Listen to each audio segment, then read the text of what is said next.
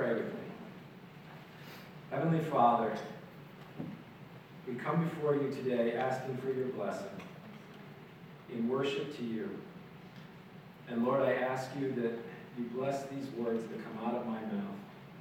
Because, Father, I am just a mouthpiece for your truth. And regardless of how these words come out, your will cannot be subverted. So I pray this in the name of your Son, Jesus Christ. Amen.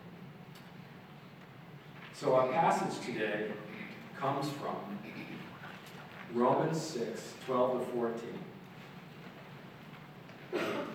Let sin, therefore, reign in your, not sin, therefore, reign in your mortal body, to make you obey its passions. Do not present your members to sin as instruments for unrighteousness, but present yourself to God as those who have been brought from death to life, and your members to God as instruments for righteousness. For sin will have no dominion over you, since you are not under the law, but under grace. Well, as our favorite pastor mentioned a couple of weeks ago, in what I can only describe as senior ministerial glee, this is one of those passages that preachers, I think, either love or hate to preach. And I think congregations, uh, while probably not admitting it, secretly love this passage because it gives us the to do list that we so desperately and masochistically crave. Will you please stop telling us what God has done for us in Christ? We hear this every single week. Can you just tell us what we're supposed to do? And stop with the mind numbing repetition of all the things that God has done for us and continues to do for us in Christ. So here it is, right here in Romans 6, verses 12 and 13. Stop sinning already. Get your act together and don't do anything that's disobedient to God. Everyone feel better now? Would you like me to fill in the details of what we might be called to do? Here it is. First, go to Exodus 20. Follow all of God's explicit instructions in the Ten Commandments. When you're done with that, turn to Matthew 5 and read through to chapter 7. You see, this is where Jesus clarifies what you just read in Exodus 20. Once you've got a handle on all that, you probably don't need me to explain any of this passage today. Well, obviously, I'm making light of our attitude towards sin. But I'm not doing anything that we already don't do on our own. And whether or not you expected this sermon to be a running diatribe of all the sins that we need to avoid, like don't look at bad stuff on the internet, don't beat your wife or your husband, don't drink till you fall down drunk, don't murder, don't steal, don't covet, don't lie or use the Lord's name in vain, and don't make idols out of anything that you put above your love for God. Well, I'm sorry to disappoint, but that's not what this sermon is going to be about. Exactly. And I'm guessing that you all know that we're not supposed to be doing any of these things anyway. This is not Christian rocket science. So, what am I going to talk about today? Here it is. I'm going to talk about the why. Why should we do anything that God commands us to do? Because if we don't get a handle on the why, we're never going to get a handle on. So we're in the book of Romans. So I want to go back and see what Paul just told us in, in, in previous chapters as to why we have to fight our sin at every point in our life. In Romans 1 through 5, Paul has dedicated himself to telling Roman Christians and us just how bad we really are, and that it is in Christ alone that we will find the solution to our sin problem. And so finally, here in verses 12 and 13 of chapter 6, Paul tells all believers that in light of what he just spent the last five chapters explaining, this is what we need to be doing. Is this a to do list? For sure. But the reason Paul waited five chapters to get here is because he knows how we all operate, himself included as he will so honestly describe in the very next chapter of Romans. Yes, we are to fight sin constantly and continually, but Paul just told us in chapter 6, 5 through 11, that we're dead to sin. Sin and death no longer have dominion over us if we are in Christ Jesus. So if that's true, then why does he give us this exhortation to let not sin reign in our mortal bodies? It sort of sounds like he's contradicting himself, and we all know that that can't be true. So what is going on? Well, I'd like to suggest that Paul might be talking about something just a little bit different. And I want to revisit verses 10 and 11 of chapter 6.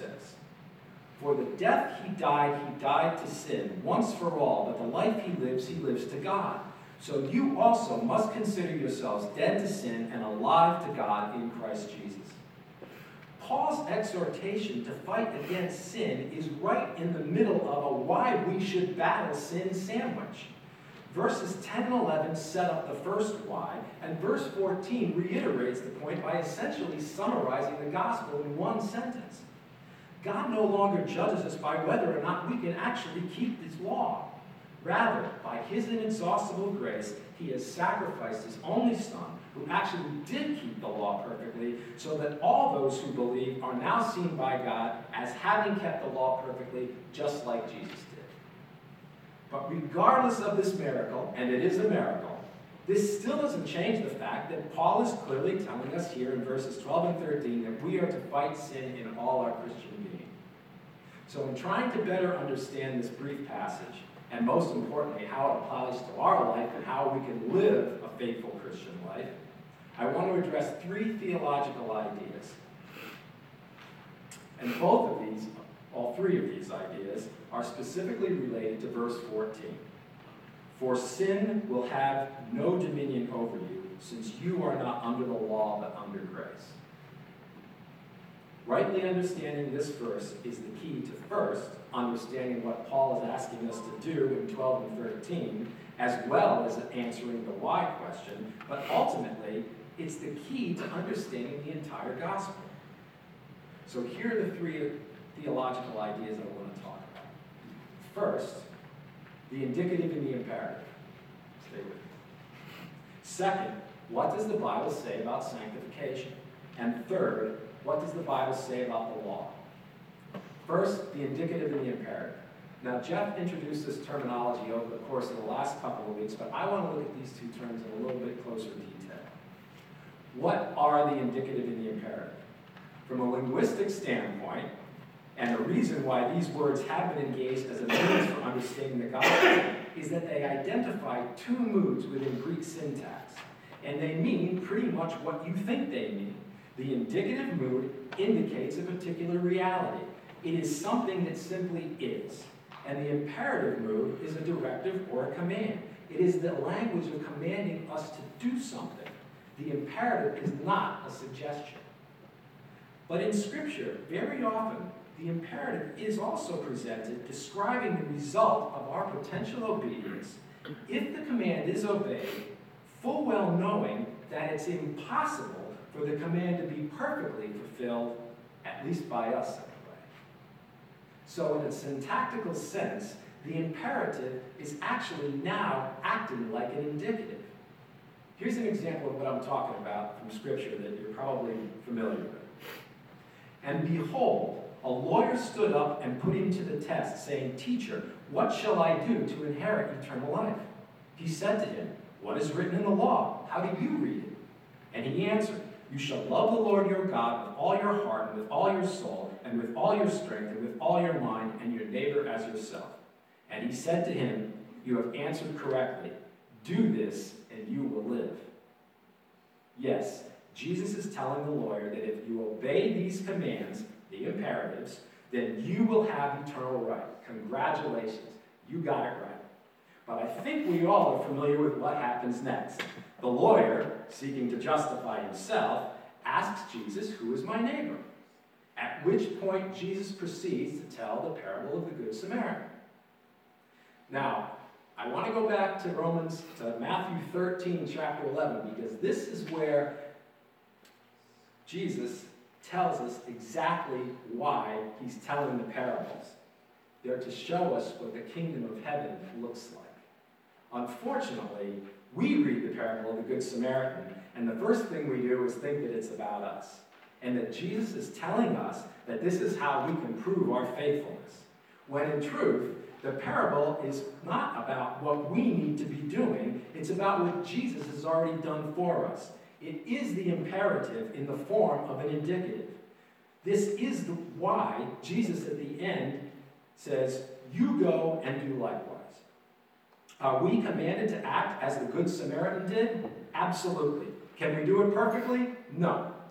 But Jesus can, and he did. So the point is trust in him, in his ability to fulfill God's perfect commands perfectly. This was the problem with Israel throughout the whole Old Testament. They confused the imperative with the indicative. They thought that performing God's commands is what was going to save them. But God reminded them more times than I can count that, this, that, that it wasn't their strict obedience to the law, if and when they could actually keep it, that pleased God. But that in their obedience, their hearts had to be in the right place if it was to count for anything. Jesus in Matthew 15, 8, and 9 quotes Isaiah chapter 29, 13, describing this exact problem. This people honors me with their lips, but their hearts are far from me. In vain they worship me, teaching his doctrines and commandments of men. So, simply stated, the indicative is the reason why we do anything in obedience to God. In short, it is God's gracious gift to us in Christ that both takes away the sin of the world as well as our individual sin. But it also makes all those who trust in Christ perfect and righteous in God's eyes. Some of you may have heard the terms vertical and horizontal associated with the indicative and the imperative. All this means is that the indicative describes the vertical relationship between God and us, all those who believe in Him. It is what He has done for us in Christ through no effort or desire of our own. And as I just said, the imperative is what we are supposed to do because of the indicative. The imperative is our obedience, it is our good works, and it is what we do in our battle against sin. But unlike the vertical nature of the indicative, the imperative is actually our horizontal relationship with our neighbor. It's horizontal specifically because our obedience, while it is required by God, does not have an effect on our salvation. Because that relationship has been satisfied by Christ's work on our behalf. So the horizontal nature of the imperative, the commands of God, or the adherence to God's law, is how we love one another. But there's one particular aspect concerning the relationship between the indicative and the imperative that it's absolutely critical that you understand. And if you take away anything from what I say here today, remember this. The indicative must always come before the imperative. Rightly understanding the order of the indicative and the imperative is critical to understanding the gospel rightly. And this is precisely how Paul structures just about every one of his arguments in the New Testament. He always presents what God has done for us in Christ before he tells us how we are to live and walk in Christ. Everything we do in our obedience must first be grounded in the indicative, or it's meaningless, even offensive to God. The why, or the because, of the indicative is what drives the entire historical redemptive narrative of the Bible. It's the primary foundational principle of everything in Scripture. God always acts first. And because of this, we respond in obedience, praise, and thankfulness. Unfortunately, fairly early on in, creation, we decided we didn't like how God set things up and thought we could go it alone. But even in this cosmically and monumentally stupid decision, God, in His infinite love and grace, acted first again by giving us new life through the sacrificial gift of His Son. Even though we never asked for it or even knew that we needed it. And so when we truly grasp the miraculous gift of Christ, we can now understand why Paul asks in this question in Romans 6 2. How can you have died to sin still live in it? And the answer to this question is the means for how we have any hope of doing what Paul is exhorting us to do here in Romans 6 12 and 13. Leads to my second point. What does the Bible want us to understand about sanctification?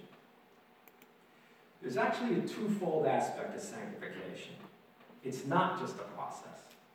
Yes, we are to work out our salvation with sin and trembling, but this does not deny the truth that when we were fully justified by God, because of Christ's life, death, and resurrection, we were also simultaneously and fully sanctified by God in Christ.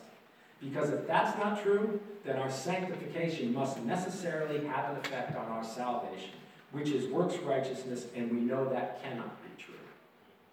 John Calvin adopts the terminology of double grace to address this exact point in his Institutes. Calvin says, By partaking of him, we receive a double grace, namely that being reconciled to God through Christ's blamelessness, we may have in heaven, instead of a judge, a gracious Father and secondly, that sanctified by Christ's Spirit, we may cultivate blamelessness and purity of life. Calvin goes on to say in the Institutes now both repentance and forgiveness of sins, that is, newness of life and free reconciliation, are conferred on us by Christ, and both are attained by us through faith. Calvin asserts that repentance is a gift through faith, that it is imputed to all believers upon their regeneration meaning that both justification and our are fully established and accomplished in us by Christ upon our belief. This can also be seen in Ezekiel chapter 36, verses 26 and 27. And I will give you a new heart, and a new spirit I will put within you. And I will remove the heart of stone from your flesh, and give you a heart of flesh and I will put my spirit within you and cause you to walk in my statutes and be careful to obey my rules. So it seems pretty clear from both these passages and what Calvin has just said that we are both simultaneously and fully justified and sanctified upon our regeneration by God in Christ for all those who believe. And so, if this is true, and it is, why again does Paul tell us that we must not let sin reign in our mortal bodies? Didn't you just get done saying that we're fully sanctified in Christ and so sin has no dominion over us? It's a valid question. And I'm going to rely on Dr. Michael Allen from RTS to help clarify what Calvin says here in his Institutes. This is what Allen says in his book on sanctification. You see, while double grace comes upon us all at once, our transformation flows from our theologically prior, but not chronologically prior justification. Meaning, God justifies us so that God can and will sanctify us. The two are inseparable. It's impossible to be justified and not be sanctified by God, even though the way Christ works in us is different for every believer. Sanctification is not gifted to us without justification being gifted to us at the same time. And justification has not occurred in us without us having been correspondingly fully sanctified by God. Ephesians 2 8 10 describes this somewhat confusing relationship. For by grace you have been saved through faith. And this is not your own doing, it is the gift of God, not a result of works, so that no one may boast. For we are created in his workmanship, created in Christ Jesus for good works which God prepared beforehand that we should walk in them. Are there things that we need to be doing in our justified condition that demonstrate our sanctification? Yes. But as we see here in Ephesians, these things have already been created for us in Christ, and they were already prepared beforehand by God in order that we can actually do them. Now, I will be the first one to admit that understanding this can sometimes be a challenge, but it is nevertheless what Scripture says. Finally, one of the most validating defenses for both understanding fully completed and simultaneous justification and sanctification can be seen right here when Paul asks in Romans 6 1, What shall we say then? Are we to continue in sin so that grace may abound? We need to ask ourselves why would Paul even pose this rhetorical question if the initial declaration that we have been entirely justified in Christ does not also include our complete sanctification? It wouldn't make any sense for him to respond this way if it isn't painfully obvious that the radical nature of the gospel is defined by God doing everything for us. Paul does not have any caveats to Romans 5 20 and 21. Now the law came to increase the trespass, but where sin increased, grace abounded all the more. So that as sin reigned in death, grace also might reign through righteousness, leading to eternal life through Jesus Christ our Lord. He doesn't say that in addition to this, we need to do anything, which is why it's so radical and why our natural reaction is should we sin, meaning disobey God's law, just so we can get more grace? Of course not. Which leads to my final point. How are we supposed to understand the law? Most everyone's first inclination is to view the law as God presented it to Moses at Sinai in the Ten Commandments. And this is a correct understanding of biblical law. And it could also be argued that the law, as written in the Ten Commandments, was always the underlying principle for how God wanted his people to live, even prior to its formal presentation in Sinai. And that when it was received by Moses, God was clarifying what the people of Israel just couldn't seem to understand because of their sin. So God wrote it down. Unfortunately, even this didn't do much in terms of their understanding. RTS professor J.V. Fesko writes in his commentary on Romans that once we have been freed from the bondage of sin, why would anyone want to return to it? Which is essentially a reiteration of Paul's rhetorical question in Romans 6 2. How can you who died to sin and still live in it? Well, I think we all know how and why. Because so much of our sin makes us feel good. Even those sins we, that we eventually regret and know that we will feel remorse for after the fact. But this still doesn't change the reality that we enjoy a great deal of our sin when we're doing it. Augustine, in his Confessions, writes, he says that we simply love the act of sinning for the sheer enjoyment of the fact that it is in conflict with God. And what's more, we also very often rationalize our sinful activity by twisting certain scriptures to mean things that they don't actually mean. These usually end up being sins that concern our comfort or how we would like to understand what God wants us to understand our joy. So it seems that we still have a sin issue. And so, in light of this, let's look at what Paul says about the law in verse 14 and how it relates to our sin. We are no longer under the law, but are now under grace. When Paul talks about the law in verse 14, he's not specifically referring to the law as it is presented in the Ten Commandments per se. Rather, he's using the term in sort of a covenantal sense, as a reference to the old works-based covenant, in contrast to the new covenant, the covenant of grace, established by God with Abraham in Genesis 15, and was prophesied by Jeremiah in Jeremiah 31, and ultimately realized in Christ. Paul is actually doing a bit of systematic theology here in this verse. He's using the law as a reference for how we for how we all were once living under the judgment of the first Adam. But now, because of God's gracious love, we are now living under the second and the new and better Adam, meaning we are now united to Christ in both his resurrection and new life. So Paul's telling us the condemning judgment of the old covenant law is not what God uses to judge us anymore. We are now judged under the new covenant. God now judges all those who believe based on Christ's perfect obedience, death, and resurrection. But we must also understand what Paul is not saying Paul is not contending that in our justified condition in Christ, and consequently in God's eyes, that sin will not be present in us. On the contrary, or Paul's account of his own struggle in Romans 7 would be meaningless. But what Paul is saying in verse 12 is that we shouldn't allow sin to take us over. Unfortunately, the harsh reality is, as James chapter 1, verse 15 explains, then desire, when it has conceived, gives birth to sin. And then sin, when it is fully grown, brings forth death. Sin is insidious and devious because Satan wants so desperately to destroy all those who are in Christ. And he is relentless in his pursuit. And believers are his primary target. Simply look at Job. Satan finds the highest satisfaction in trying to turn faithful believers away from and against their Savior. And so he will go to extremes to cause us to fail in our attempts to walk as Christ has walked. So Paul is saying to believers, because we are in Christ, we are new creations. The law no longer is a sword hanging over our heads, because by God's grace, in and through Christ, he has paid the debt for us.